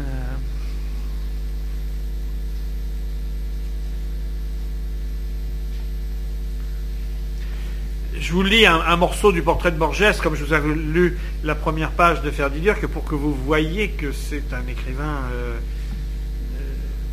euh, pas, du, tout. enfin, un écrivain extraordinairement burlesque. Portrait de Borges. En tête, il s'agit d'un cortège à l'ambassade de Pologne en Argentine. Euh, cortège qui s'avance. En tête s'avançait une dame vêtue d'une cape d'hermine, boa de plumes d'autruche et de pan, un grand réticule à la main. On est dans un défilé de mode. Hein. Suivi d'une escorte de flagorneurs, et derrière les flagorneurs une théorie de secrétaires, et derrière les secrétaires une poignée de scribes et de petits bouffons, lesquels frappaient sur des tambourins. Du milieu de ce cortège se dégagea un homme, tout de noir habillé, haut personnage sans nul doute, car dès son apparition, on a entendu bruire que Gran escritor, maestro, maestro, maestro, et tous pour un peu seraient tombés à genoux, n'étaient leur faible pour les petits fours. Incontinent autour de lui un cercle d'auditeurs, et du centre de ces trous, lui se livrait à une intense célébration. Cet homme, l'un des plus étranges spécimens humains que je vis jamais, était supérieurement raffiné, et d'instant en instant, il se raffinait davantage. Enveloppé dans un cache-poussière, il portait d'énormes lunettes noires qui le séparaient telle une palissade du monde environnant. Autour du cou, on est dans la mode, hein, autour du cou une écharpe de soie semée de petits pois mirons, aux mains des gants d'organdie noirs coupés à mi-doigt, sur la tête un chapeau noir à bord mi-large. Ainsi fagoté, isolé, il élevait par instant jusqu'à sa bouche un étroit flacon dont il buvait une gorgée, s'essuyait le visage avec un mouchoir en organdie noir, s'éventait. Les poches bourrées de papiers, de manuscrits qui s'échappaient sans fin, et sous le bras des livres. Doué d'une intelligence incroyablement affilée, il ne cessait en son fort de l'affiler encore, et la distillait subtilement en propos si intelligemment intelligents, qu'hommes et femmes en claquaient la langue d'enthousiasme, sans laisser pour autant d'examiner leurs chaussettes et leurs cravates. Il avait beau parler de plus en plus bas, sa voix sonnait de plus en plus fort, car les invités aussi étouffaient de plus en plus leur voix pour laisser passer la voix du maestro, et cependant ils n'écoutaient pas. Ainsi on eût dit, sous son noir chapeau, qu'il conduisait son troupeau vers le silence éternel. Bon, enfin, tout le livre est écrit évidemment dans ce, dans ce ton-là. Ce que je pourrais vous dire aussi, c'est qu'au milieu du livre, le personnage de Gonzalo, qui est donc un personnage qui cumule toutes les caractéristiques possibles et imaginables de l'humanité, bon, et qui est donc le personnage central du livre, euh, fait un éloge de ce que Gombrowicz appelle, il y, a, plusieurs pages absolument inouïes, ce qu'il appelle la philistrie, qui doit un jour remplacer les patries. Patrie, terre du père, patrie, philistrie, terre des fils. Et donc il y a un très long passage, tout à fait extraordinaire, que j'aurais pu vous lire, euh, sur, la, sur la philistrie. Euh, et de la même façon, enfin, de la même, enfin, je veux dire, la étant probablement le moment où, dans son œuvre, dans Transatlantique, donc, euh, la question de ce que pourrait devenir un monde où tout le monde serait entre euh, deviendrait le seul monde. Euh, la, philistrie est évoquée par Gombrowicz comme une alternative aux, patries. bon. Je passe très très vite sur le journal il écrit, Gombrowicz commence à publier un journal dans la presse de l'immigration, donc dans Cultura, à partir de 1953. donc ça fait deux volumes, je ne les ai pas amenés, absolument énormes en folio. Le journal est écrit sur le ton des textes que je vous ai lus, encore une fois, hein, ce n'est pas du tout un ton euh, euh, sérieux au sens ordinaire du terme. La seule chose qu'il faut savoir, c'est que ce journal va être l'instrument pour lui de sa reconquête euh, de euh, la Pologne à partir de 56 et euh, enfin de 56, c'est-à-dire le moment où la déstalinisation arrive dans tout le bloc de l'Est, et a fortiori évidemment pour après 56. Ce qui est intéressant, donc le, journal est un, est un alors au, début il écrit son journal en imitant toujours ce rapport au, reste de la littérature, en imitant le journal de Gide, explicitement, il dit je vais faire comme Gide, moi aussi je rencontre des gens importants, moi aussi je, raconte comment ce matin j'ai mangé euh, une côtelette, euh, moi aussi. Enfin, le, journal se présente d'emblée comme un pastiche de journal intime à la manière de Gide. Et euh, la, la, première partie du journal est un journal, je dirais, à la Gide. Et dans ce qui correspond à peu près au deuxième tome, à partir de 1959, Gombrowicz commence à connaître une notoriété tout à fait nouvelle en Pologne, euh, puisque à partir de 1956, son œuvre a été rééditée. Il n'est plus simplement le pauvre immigré vivant misérablement à Buenos Aires. À partir de 1959, il, il est obsédé par l'idée qu'il doit, dans le journal, traiter non seulement de lui-même à l'agide, mais il doit traiter de lui-même comme personnage public, donc il se dédouble largement, et à partir de 59, il se compare à l'écrivain qui pour lui est le plus admirable et le plus glorieux de l'époque, qui est Thomas Mann. Bon, et le journal de 59 s'ouvre par un long texte sur Thomas Mann, où il, analyse la façon dont Thomas Mann se comporte par rapport à l'image publique de Thomas Mann, et il dit, bon, en gros, euh, je vais essayer de faire pareil. Et, euh, donc, c'est la deuxième partie du journal est, très différente de fait de ce qui est euh, la, première partie, fondamentalement du journal, je dirais encore une chose, avant de passer à la suite et fin. Euh, du journal, je dirais encore une chose, c'est que euh, pour l'édition en volume du journal, euh, aux éditions Cultura, les éditions de l'immigration à Maison Lafitte, Gombrowicz a rajouté, et ça aussi c'est une phrase comme celle, de, certaines de ces phrases que je vous ai citées au départ, a rajouté, je sais pas, six mots au début du journal que je vous dis euh, là et qui disent tout sur euh, à la fois cette question de l'immaturité, cette question de, de l'incertitude du mois que vous aviez euh, au, dès, le début de l'œuvre. il rajoute au début du journal lundi, mois, mardi, mois, mercredi, mois. Alors, ce, comme, un, manifeste, c'est les, premiers mots du journal. Et puis ensuite, il réédite simplement, enfin, il réédite en volume le journal tel que les lecteurs le connaissent. Lundi mois, mardi mois, mercredi mois, ça a toujours, enfin, ça a deux sens. Ça veut dire, par rapport à la culture polonaise, culture polonaise de Pologne et culture polonaise de l'immigration, ça veut dire moi, j'existe, et ce qui est le sujet même de la littérature, c'est moi. Bon, euh, c'est un moi narrateur qui est en rapport avec le moi auteur, même si ce moi narrateur et ce moi auteur sont tout à fait incertains, c'est moi. Mais d'un autre côté, justement, ça veut dire cette incertitude même. Ça veut dire le mois du mercredi n'est plus le mois du mardi, le mois du mardi n'est plus le mois euh, du, lundi. donc, vous avez condensé dans tout ce qu'on peut dire sur lundi mois, mardi mois, mercredi mois, tout ce qui est peut-être, enfin, l'une des choses qui sont au cœur de l'œuvre de Gombrowicz et de sa pensée, justement dès lors que euh, Dieu n'est plus là pour garantir que les formes sociales en général euh, et, euh, toutes, les, toutes, les, formes, enfin bon, mais essentiellement les formes sociales sont, enfin, sont, là et, et, en serrent, contiennent comme le vêtement contiennent euh, l'ensemble euh, de tout ce qui peut les, tirer vers l'extérieur. Dernière partie euh, de l'œuvre de Gombrowicz et de la vie de Gombrowicz, c'est donc la partie européenne. C'est quand, après avoir été à la périphérie de l'Europe, puis à la périphérie du monde en Argentine, il revient donc en Europe, 63 Berlin, et ensuite, après une année euh, très dramatique à Berlin, où pour l'essentiel il est malade, euh, de toute façon c'est un grand malade, il vit aussi toujours beaucoup entre la santé et la, et la maladie. Euh, il est malade, il passe son temps à l'hôpital et dans la désespérance politique de ne pas pouvoir plus jamais, enfin il sait qu'il ne pourra plus jamais rentrer dans son pays.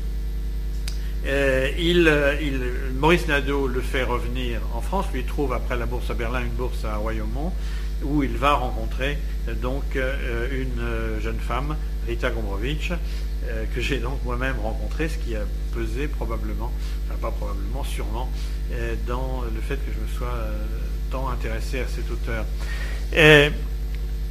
il, il revient donc en, Europe, et à ce moment-là, il fait trois œuvres, il publie trois œuvres. un roman Cosmos, qui est donc son quatrième roman, euh, en 1900, je disais tout à l'heure par erreur 66, mais en 1965, mais euh, en 66, il, a pour Cosmos le prix international de littérature, c'est pour ça que je mélangeais. Une pièce de théâtre, opérette, en 66, justement pour le coup, euh, et ses entretiens avec Dominique Deroux, dont je vous parlais tout à l'heure, qui sont un livre écrit en direction du public français sur le modèle de la collection Écrivain de toujours. Deux mots sur Cosmos avant de vous dire deux mots sur Opérette. Euh, Cosmos est aussi un livre par lequel vous pouvez, dans lequel vous pouvez entrer euh, pour entrer dans Gombrowicz. Euh, c'est d'une certaine façon à la réalité ce que Ferdidurk était à la société et plus particulièrement à la société polonaise. Dans Ferdidurk, le personnage de narrateur dont j'ai oublié de vous dire qu'il s'appelait Jojo Kowalski, ce qui reviendrait grosso modo à quelque chose comme Jean Dupont ou Jacques Martin, c'est-à-dire le nom le plus, commun des noms communs. Euh, dans Ferdinand, le personnage traversait toutes les strates euh, à travers l'école, euh, les nouveaux Polonais et les paysans, traversait toutes les strates de la société polonaise. Dans Cosmos, c'est la réalité elle-même qui est en cause et c'est l'immaturité de la réalité elle-même et pas l'immaturité que chacun porte en nous par rapport aux formes sociales auxquelles il est censé se, se conformer. Cosmos, c'est l'histoire de deux personnages, un narrateur et son copain qui dans le livre s'appelle Fuchs, qui se trouve aller au sud de la Pologne, à Zakopane, dans la station de ski qui existe bien sûr toujours dans les Tatras Zakopane, et qui euh, découvre un certain nombre d'événements bizarres à Zakopane qui, font qu'ils vont s'interroger sur ce que, je sais pas, les, théoriciens de l'école de Palo Alto appelleraient la réalité de la réalité, c'est-à-dire que dès qu'ils arrivent à Zakopane, je pourrais vous lire les textes qui sont, comme les textes que je vous ai lus précédemment, des textes absolument euh, euh, burlesques, euh, ils découvrent dès l'arrivée, par terre, un moineau mort, un cadavre de moineau. Donc ils se disent, qu'est-ce que c'est que ce truc, un moineau mort, enfin on ne trouve pas un moineau mort. Et puis, après le moineau mort, ils découvrent un chat mort. Après le chat mort, ils vont dans une auberge, qui est une auberge d'opérette, si je puis dire, et ils découvrent que la, servante de l'auberge, qui s'appelle Catherine, a la bouche complètement euh, tordue. Vous voyez bon, voilà. Euh, bon, etc., etc. Et donc ils se mettent à suivre dans la réalité euh, les directions qui sont indiquées par le bec du moineau, la gueule du chat, la, la, gueule, si je puis dire, de la servante de l'auberge, etc. Et donc ils se lancent dans une immense enquête sur la structure même de la réalité en suivant euh, des indices. Donc on rentre dans un roman policier explicitement imité par Gombrowicz de ce qu'il connaît de la littérature policière, il connaissait par cœur le chien des Baskerville de Conan Doyle et Le meurtre de Roger Ackroyd d'Agatha Christie. Enfin, il était, c'est, les deux textes qui sont toujours euh, derrière Cosmos, euh, comme il avait d'autres textes, je l'ai dit à plusieurs reprises, derrière les autres livres. Enfin, euh, Gombrowicz écrit toujours avec une, bibliothèque dans la tête. Il ne possédait lui-même aucun livre, hein, mais il avait dans la tête tous les livres qu'il avait lus, et donc il écrit à la Conan Doyle mélangé d'Agatha Christie, il écrit un roman policier où tout sert d'indice. Par exemple, si je faisais du, du mon stylo est tourné là, bon, je suivrai la ligne de mon stylo, mon stylo arrive sur la canne, je suivrai la canne, la canne m'indique éventuellement un bâtiment de la SNCF, donc je me précipiterai dans le bâtiment de la SNCF où je trouverai un autre indice, etc. Donc le, le livre va se dérouler d'indice en indice comme ça, comme un roman policier où on accumule euh, les indices pour chercher, chercher quoi? On ne sait pas, chercher la structure du réel lui-même. Peu à peu, le livre devient un livre sur les habitants de cette auberge, et en particulier sur un personnage central parmi les habitants de cette auberge qui s'appelle Léon Voitis. C'est celui justement qui dit Berg du Berg du Bamberg dans le Bamberg du Berg tout le temps, et donc qui contamine les personnages à partir euh, de euh, son usage du langage autant qu'à partir de sa, philosophie, entre guillemets. Donc, c'est un livre qui devient d'une certaine façon une sorte de livre de philosophie, si je puis dire, mais de philosophie absolument burlesque, euh, où c'est la réalité de la réalité, encore une fois, qu'il s'agit euh, de trouver, et tout se termine dans un grand chaos total, où la pluie tombe, et où tout le monde est à moitié mort, à moitié noyé, etc. Enfin, je veux dire, bon, le le livre, sur le fond, ne finit pas. Il ne peut pas finir, puisque de toute façon, la réalité de la réalité reste une chose assez opaque. Mais donc, les, éléments se déchaînent euh, à, la fin, à la fin de Cosmos. Euh, et vous l'avez compris aussi, d'ailleurs, au moment où je dis Cosmos, que le cosmos, c'est à la fois le cosmos, euh, le, cosmos tout entier, enfin la, nature tout entière, aussi bien que le petit cosmos, si j'ose dire, de, incarné par cette, euh, ce, petit monde, cette auberge de Zakopane. À la fin de sa vie, euh, le dernier texte que publie Gombrowicz, si je mets à part ses entretiens avec Dominique de Rouge par l'instant, c'est cette pièce qui s'appelle Opérette. Alors évidemment, Opérette, quand Lucas m'a demandé de venir vous parler, j'ai dit tout de suite, ah bah oui, Opérette, enfin bon, c'est pour eux. Bon, donc opérette, c'est pour vous, puisque opérette se passe entièrement dans euh, le monde euh, de la mode, ou plutôt raconte l'histoire, avec un grand H, l'histoire du monde, l'histoire du XXe siècle, à travers le monde euh, de la mode. donc, à travers le monde de la mode, mais qui est filtré justement par le monde de l'opérette, c'est-à-dire euh, le, monde totalement factice, ce que Gombrowicz lui-même, dans la préface que j'ai souvenue, appelle la divine idiotie de l'opérette. Donc opérette met en scène, euh, enfin, opérette, le texte Gombrowicz met en scène sous la forme de la divine idiotie de l'opérette, c'est-à-dire avec tous les clichés, disons, à la Offenbach, pourrait-on dire, euh, de l'opérette, met en scène l'histoire du XXe siècle.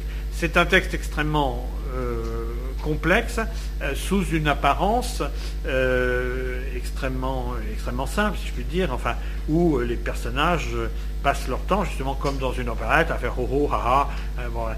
donc c'est bon, très difficile à, relater.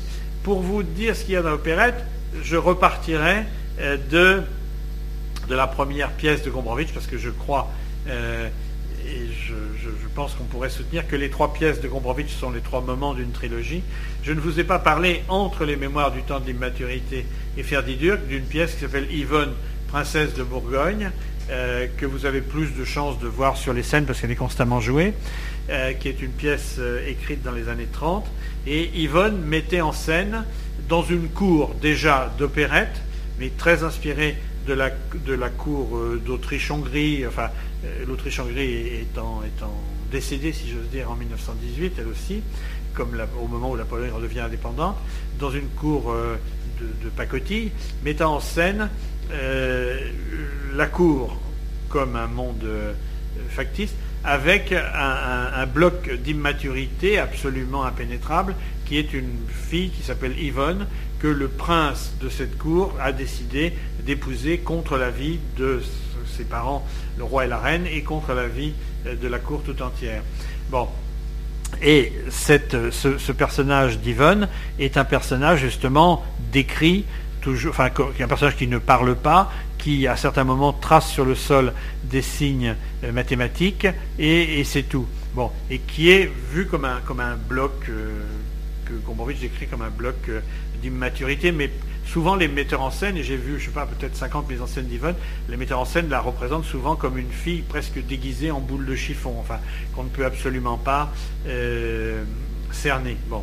Et donc toute la, mise en scène d'Yvonne, c'est toujours de mettre en scène ce face-à-face entre les formes qui se dévoilent de plus en plus comme des formes sociales complètement ridicules, face à ce bloc d'immaturité.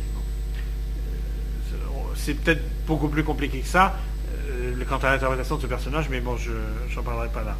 Euh, à l'inverse, dans l'opérette, vous avez face à ce monde qui rejoue sous une forme kitsch, sous une forme burlesque, des moments de l'histoire du XXe siècle, euh, justement à travers la mode euh, et le changement permanent de costume, vous avez au contraire un personnage qui est obsédé par une idée inverse euh, d'une certaine façon, ou plutôt le retournement de cette première idée que vous aviez dans la Yvonne d'Opérette, qui est l'idée d'apparaître dans, dit-elle, la nudité, qui est un personnage qui dans l'opérette s'appelle Albertinette.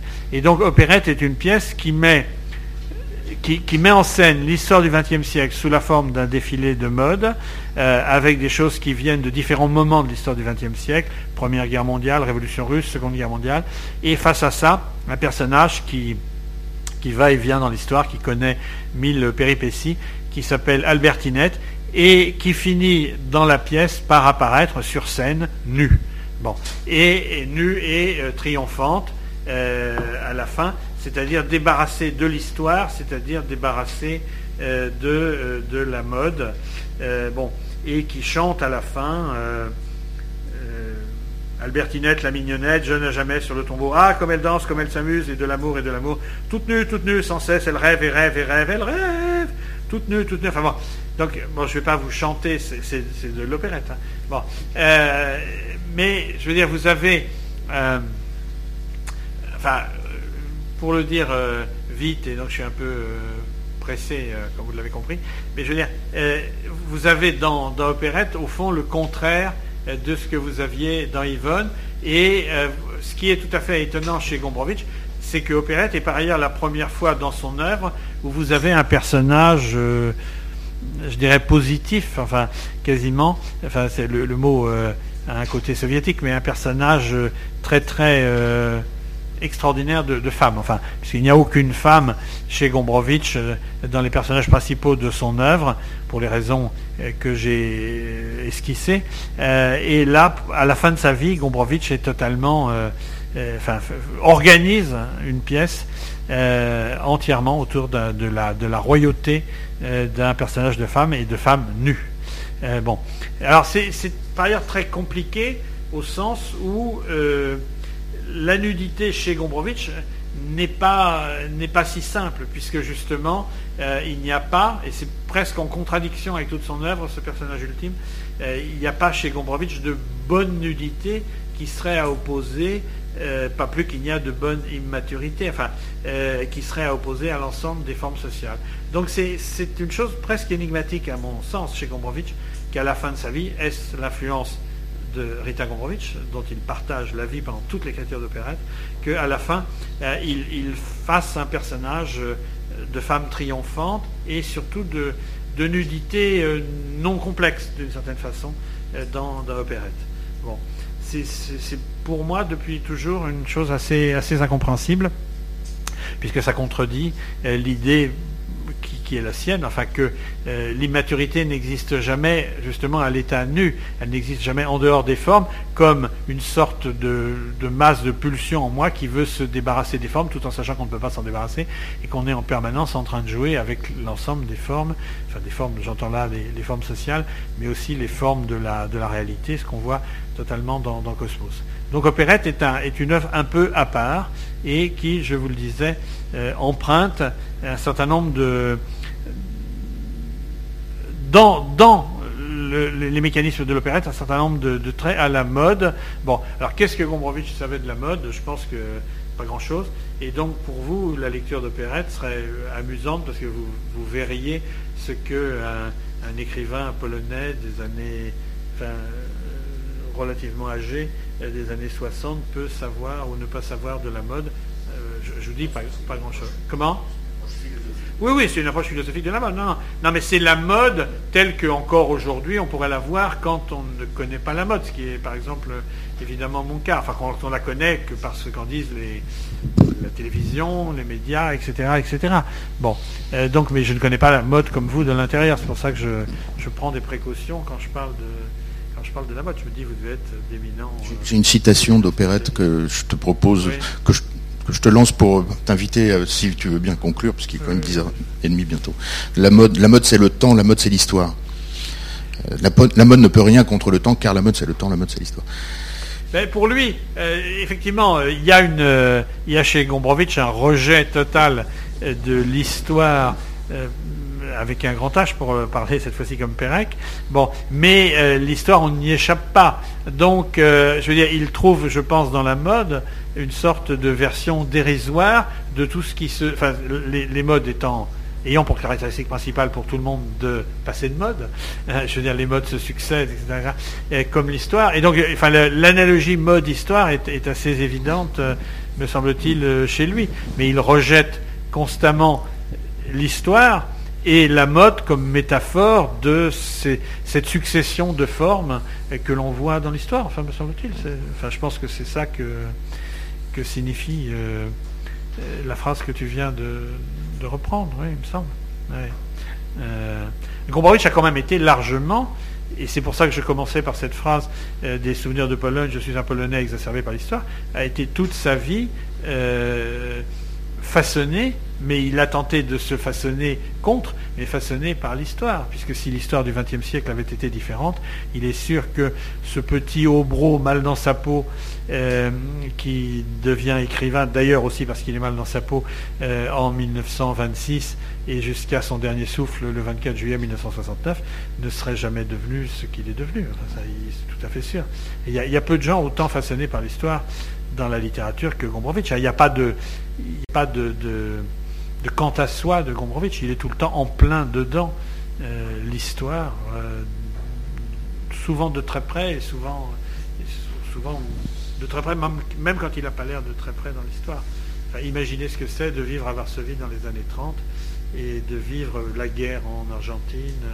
Enfin, et ensuite en, contact permanent avec les, mais de façon très complexe avec les Polonais de Pologne et avec les Polonais d'immigration, se retrouver en France dans les années 60. Enfin bon, je, pense qu'il a, euh, on pourrait, enfin, pourrait parler par exemple de, l'année à Berlin, ça t'intéresserait, mais euh, si, on peut, si, on peut, conclure sur euh, la notion de grand écrivain à la lumière de Gombrowicz, puisque tous les sujets que tu as abordés ici sont des sujets dont on parle en permanence à propos de l'acte de création, n'est-ce pas?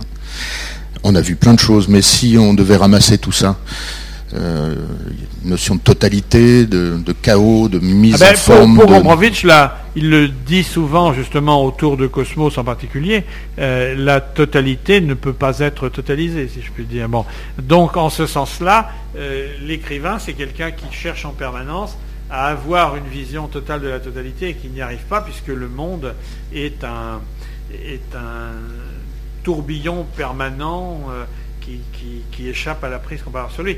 Dans, le, dans Cosmos, euh, le personnage, je parlais de la philosophie du personnage, la philosophie de Gombrowicz lui-même, mais de la philosophie du personnage central qui dit Berg du Berg dans le bon Berg du Berg en permanence, Léon Voitis.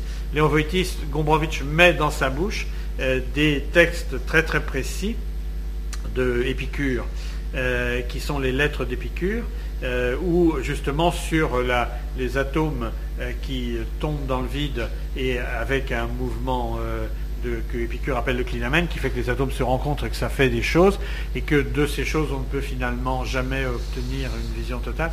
Enfin, Gombrowicz à, la fin se, réclame explicitement de la philosophie matérialiste d'Épicure et, contre la philosophie d'un monde ordonné que dans l'histoire de la philosophie incarne Platon. Et dernière chose, le prix Nobel euh, Enfin, tu, as parlé de cette. il l'a pas eu, mais non, il l'a pas eu. Gombrowicz, s'il n'était pas mort le 24 juillet 1969, en novembre, il était l'un des deux finalistes au prix Nobel de littérature, euh, qui finalement a été obtenu cette année-là par Samuel Beckett. Et, euh, ça, se jouait entre Beckett et Gombrowicz. Il avait failli l'avoir face à Yasunari Kawabata, l'écrivain japonais, l'année précédente. Enfin, donc il était effectivement euh. Enfin, ça c'est tout à fait sûr. Ce qui est tout à fait étonnant, mais on n'a pas eu le temps d'en parler parce que j'éprouve moi-même la, difficulté de et j'avoue avoir, euh, enfin, il n'y est pas arrivé, mais la difficulté de raconter Gombrowicz en une heure. Mais euh, euh, ce qui est tout à fait étonnant, c'est quand même de, voir ça, de voir que c'est un. Quand il arrive en Argentine en 39, il part de rien du tout. Bon, c'est-à-dire il repart à zéro.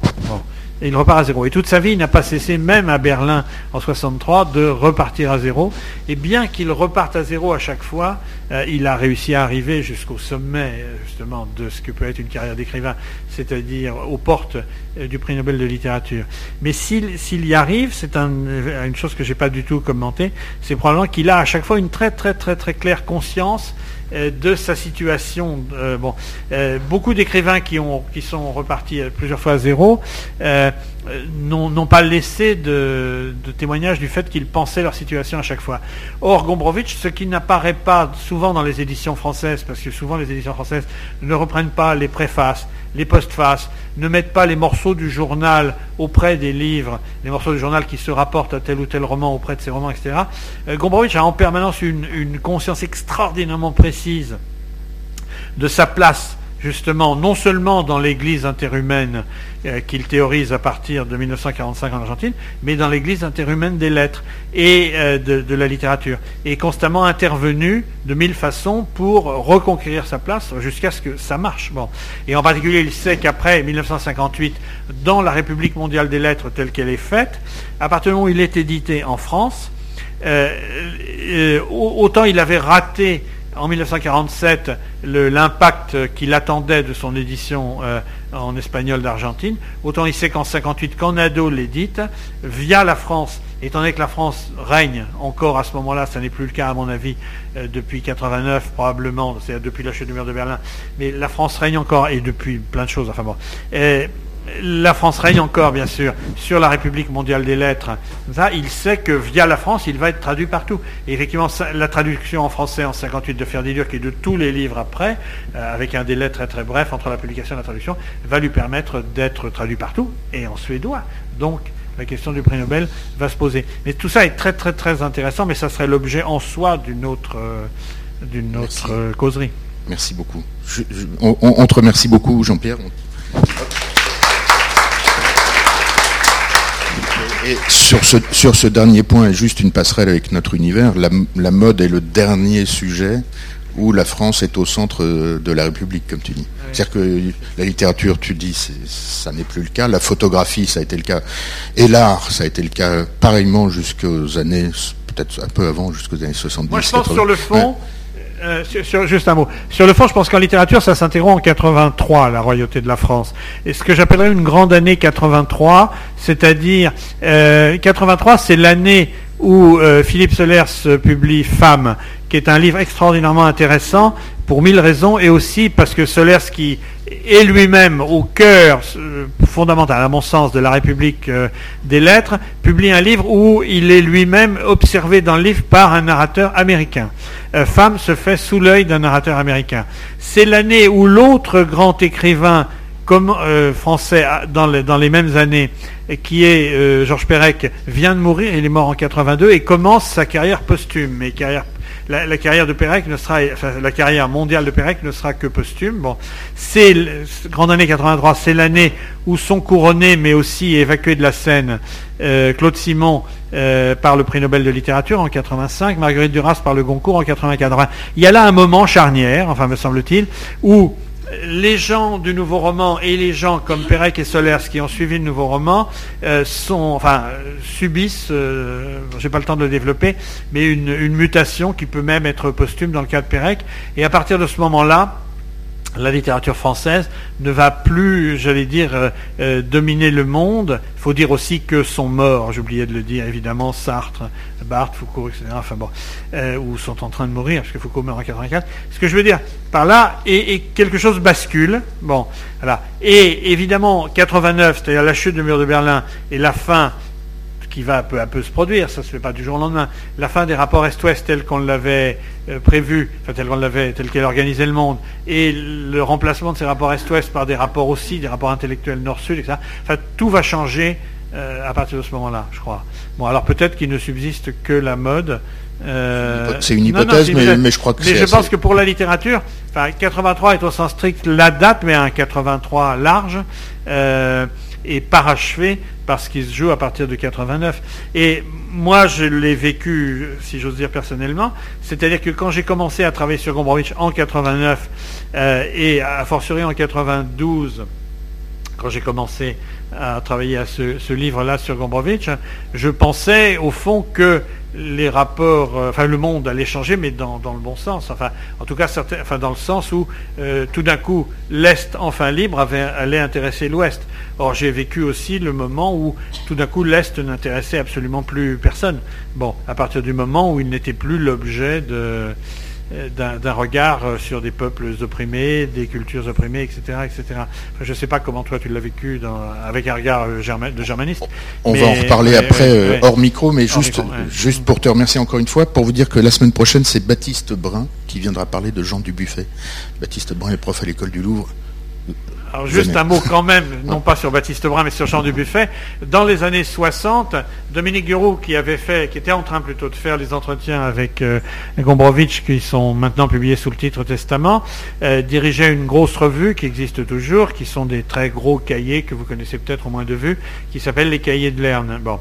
Et Dominique Guroux fait, prépare avec Gombrowicz de son vivant, mais Gombrowicz ne le verra pas publié, puisque le cahier de Lerne, Witold Gombrowicz, paraîtra en 1971. Dominique Guroux prépare un cahier de Lerne Gombrowicz. Et dans le cadre de cette préparation du cahier de Lerne Gombrowicz, Nadeau, Maurice Nadeau, éditeur de Gombrowicz, euh, dit à Gombrowicz, mais puisque vous habitez à Avance, et qu'il y a euh, que Dubuffet habite à Vence, essayez de faire une vraie fausse correspondance euh, avec Dubuffet. C'est-à-dire écrivez-vous, voyez-vous, puis écrivez-vous des lettres où vous parlez de créateur à créateur, du, le, peintre avec l'écrivain et l'écrivain avec le peintre. Bon, voilà. Et, et donc il existe publié dans les cahiers de Lerne en 71 une correspondance. Gombrowicz, non, il n'a jamais été réédité parce qu'il y a un conflit entre Rita Gombrowicz et la direction de Lerne. Il n'est pas réédité. Il ne peut, se trouver que par Amazon, etc. Enfin, pas Amazon, enfin euh, des, sites euh, de livres anciens. Mais euh, donc il est paru en 71. Mais par contre, tu peux taper, oui c'est ça. Tu peux taper Gombrowicz du Buffet. Par contre, il y a la correspondance Gombrowicz du Buffet a été éditée chez Gallimard. il y a 23 lettres qui sont. Il y a 23 lettres qui sont absolument passionnantes sur lesquelles vous pourrez interroger euh, la personne qui euh, se trouvera là la semaine prochaine. Merci. Parce que c'est vrai, c'est vrai que les œuvres, c'est effectivement une bonne transition parce que c'est vrai que les œuvres se ressemblent. Euh, j'ai essayé, l'un de mes grands malheurs ce matin est de ne pas vous avoir assez lu de morceaux de texte de Gombrowicz, parce que je me suis dit, je vais leur tenir un discours qui peut apparaître de l'extérieur très abstrait, alors que c'est un écrivain incroyablement érotique, sensuel, etc. Bon, et donc, euh, ils, ne vont pas le lire, ils vont penser que c'est super chiant, c'est de la philo et tout ça. Bon, et, c'est la même chose avec Dubuffet. Je veux dire par là, ça, c'est vrai que si on cherche un équivalent dans euh, l'art à ce que fait Gombrowicz en littérature, c'est pas faux de... Nadeau n'avait pas eu tort, enfin, de leur dire vous devriez vous connaître. Merci.